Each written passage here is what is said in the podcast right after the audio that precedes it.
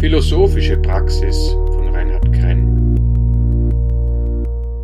Einladungstext zum philosophischen Spaziergang im Jänner zweitausenddreiundzwanzig. Liebe RaumfahrerInnen des Geistes. Der Begriff Einsamkeit ist im Mittelalter entstanden und bezeichnete damals die geistige Raumfahrt in das innerste Bewusstsein, abgeschieden vom Lärm der Welt. Das Ziel dieser Unternehmung war die Unio Mystica, die mystische Vereinigung des Menschen mit Gott. Solche irrwitzigen und gefährlichen Projekte sind nicht mehr zeitgemäß. Und unfreiwilliges Alleinsein in einer individualisierten Gesellschaft verursacht Krankheiten und kostet viel Geld. Daher wird die Loneliness in Großbritannien seit zweitausendachtzehn auf ministerieller Ebene bekämpft.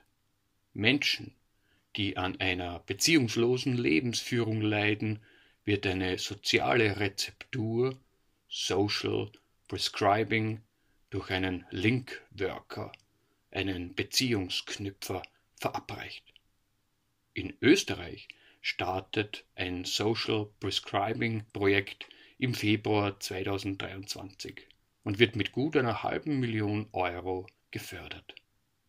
Die Fürsorge der staatlichen Gärtner und ihrer Gießkannen blieb dem philosophischen Spaziergang bislang verwehrt.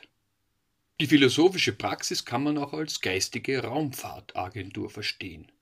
Gestützt auf überlieferte Expertisen von Menschen, die in der Vergangenheit Expeditionen in die Weiten des Bewusstseins unternommen haben, begleitet sie zeitgenössische RaumfahrerInnen des Geistes bei ihren Unternehmungen oder veranstaltet selbst bemannte Expeditionen in den geistigen Weltraum. Die Forschungsreise am Sonntag, den achten ersten zweitausenddreiundzwanzig, hat das Ziel, den Orbit des Begriffs Einsamkeit zu erreichen.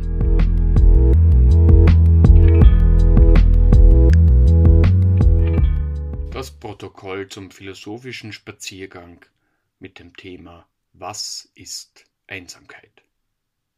Die Qualität der Verbindung zur Welt ist ausschlaggebend für die Tiefe der Wahrheit, die wir entdecken. Zum Glück waren wir bei unserem Spaziergang nicht isoliert, sondern miteinander denkend im Verbund, sodass nun ein kurzweiliger Bericht über unsere Reise zum Orbit der Einsamkeit entstehen kann.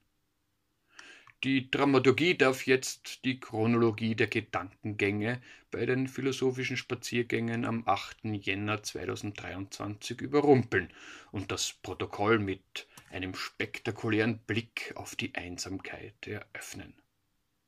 Ein Teilnehmer erzählte nämlich die Geschichte, dass er vergangene Woche in einem Krankenhaus beim Anblick einer sterbenden Freundin plötzlich vom Gefühl der Einsamkeit der Sterbenden überrascht wurde. Die Einsamkeit ist unvermeidlich, wie der deutsche Philosoph Odo Marquard betonte. Zitat: Wenn wir abtreten, lassen wir unsere Mitwelt allein, die dabei ihrerseits uns allein lassen muss. Wir sterben als alleingelassene Alleinlasser. Zitat Ende. Während also in der ersten Geschichte die alleingelassene Sterbende im Fokus stand, berichtete ein anderer Teilnehmer von seiner Furcht, als Hinterbliebener alleine gelassen zu werden. Die Todesgewissheit des mündigen Menschen verlangt im Leben wie beim Sterben Einsamkeitsfähigkeit oder, wie Odo Marquard sagt, Mündigkeit ist Einsamkeitsfähigkeit. Das Individuum entsteht durch Trennung. Der Weg, sich diese Trennung und Geschiedenheit bewusst zu werden und sie auszuhalten, ist gleichzeitig der Weg zu einem mündigen Subjekt. Sobald wir den Mutterschoß verlassen, beginnt das Abenteuer der Differenzierung und Integration. Und die Fahrt durch das Leben ist auch eine Geschichte über die Einsamkeit, die doppelsinnig ist. Denn, wie wir festgestellt haben, gibt es einerseits die positive Einsamkeit, den aktiven Rückzug vom Lärm der Welt und den vorherrschenden Verbindungslinien, Differenzierung.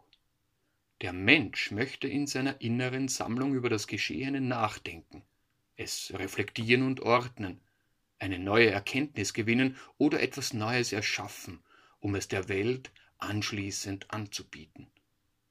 Wird der mögliche Gewinn dieses Rückzugs später nicht wieder mit der Welt geteilt, so haben wir es mit einem Geheimnis zu tun.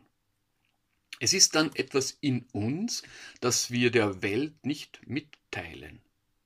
Der Versuch der Integration, die Arbeit an der Einrichtung von Verbindungslinien zur Welt wird unterbrochen. Geheimnisse machen einsam, weshalb ihre größeren Exemplare kaum jemand länger als notwendig in sich beherbergen kann, ohne eine Schwangerschaftsvergiftung davonzutragen. Die soeben geschilderte Aussicht auf den einsamen Planeten bietet die Chance auf einen Einschub.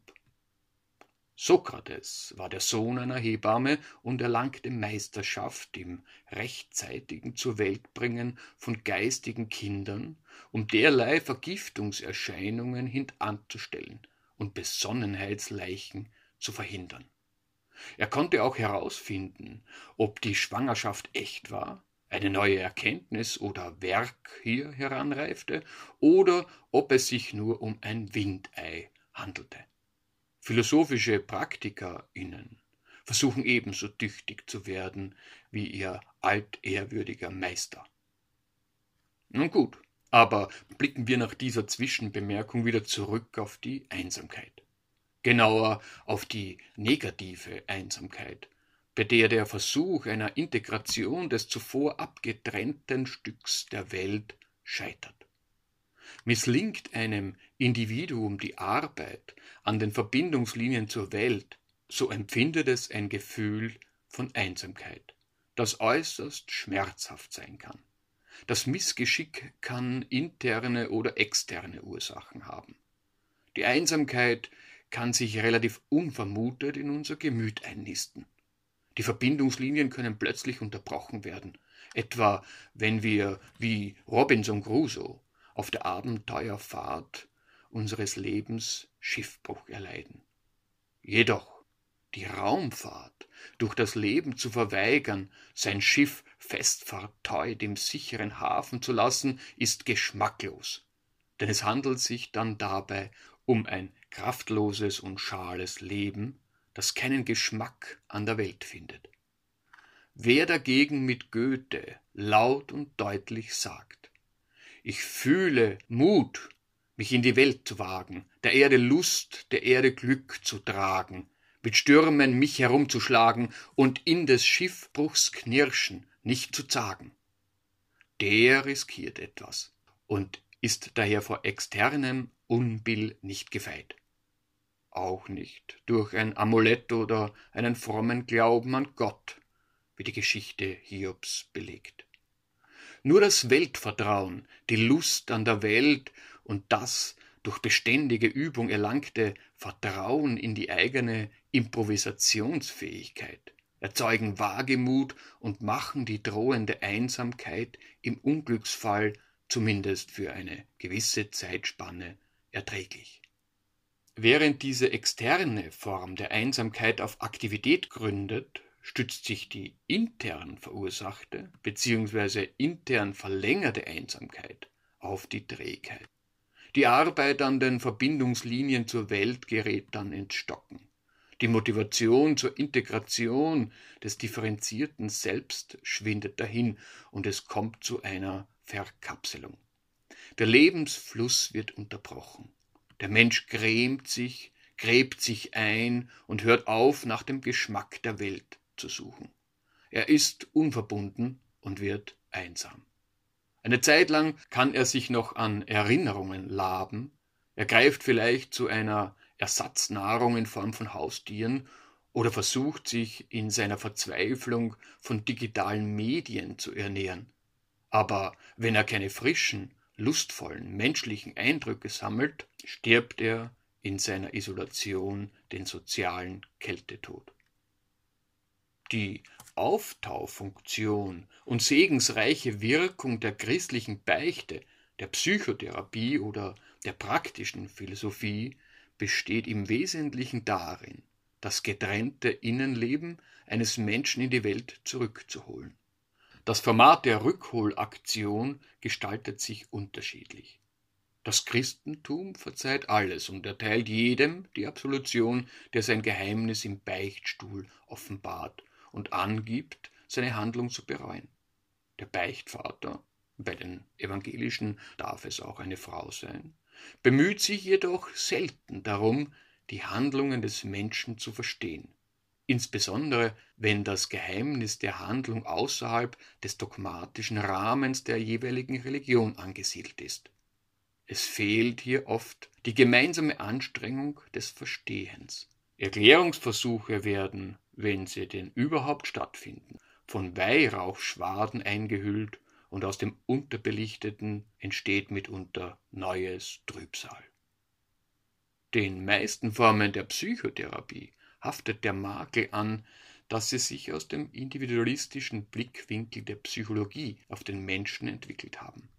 Der Mensch ist aber, so viel sollten uns die bisherigen Umrundungen des einsamen Planeten gezeigt haben, ein Weltkind und, Zitat, von Geburt an formt sich der individuelle Geist im gemeinsamen Lebensvollzug, im Zuge sozialer Praxis, als lebendiger, verkörperter Geist.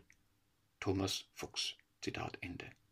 Der Vorteil der philosophischen Praxis liegt paradoxerweise in der Verweigerung eines Heilsversprechens, das sich an den bisher vorliegenden elf Versionen der internationalen statistischen Klassifikation der Krankheiten und verwandter Gesundheitsprobleme, kurz I C D elf, orientiert.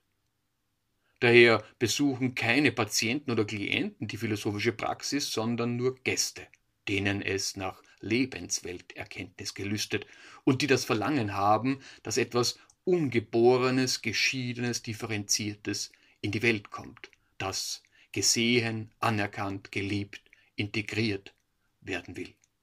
Sucht man den philosophischen Praktiker auf, so handelt es sich dabei um den Versuch, aufgeklärter, mündiger und heiler im Sinne von ganz, vollkommen, integrer zu werden. Hiermit hat das Protokoll des philosophischen Spaziergangs vom achten Jänner zweitausenddreiundzwanzig den Orbit des Begriffs Einsamkeit erreicht. Wer eine Landemission plant, den verweise ich mit einem abschließenden Zitat auf den Einsamkeitsexperten unter den Philosophen. Wer ist denn je allein? Der Furchtsame weiß nicht, was Alleinsein ist. Hinter seinem Stuhle steht immer ein Feind. O, wer die Geschichte jenes feinen Gefühls, welches Einsamkeit heißt, uns erzählen könnte. Friedrich Nietzsche, Morgenröte, viertes Buch, Paragraph zweihundertneunundvierzig.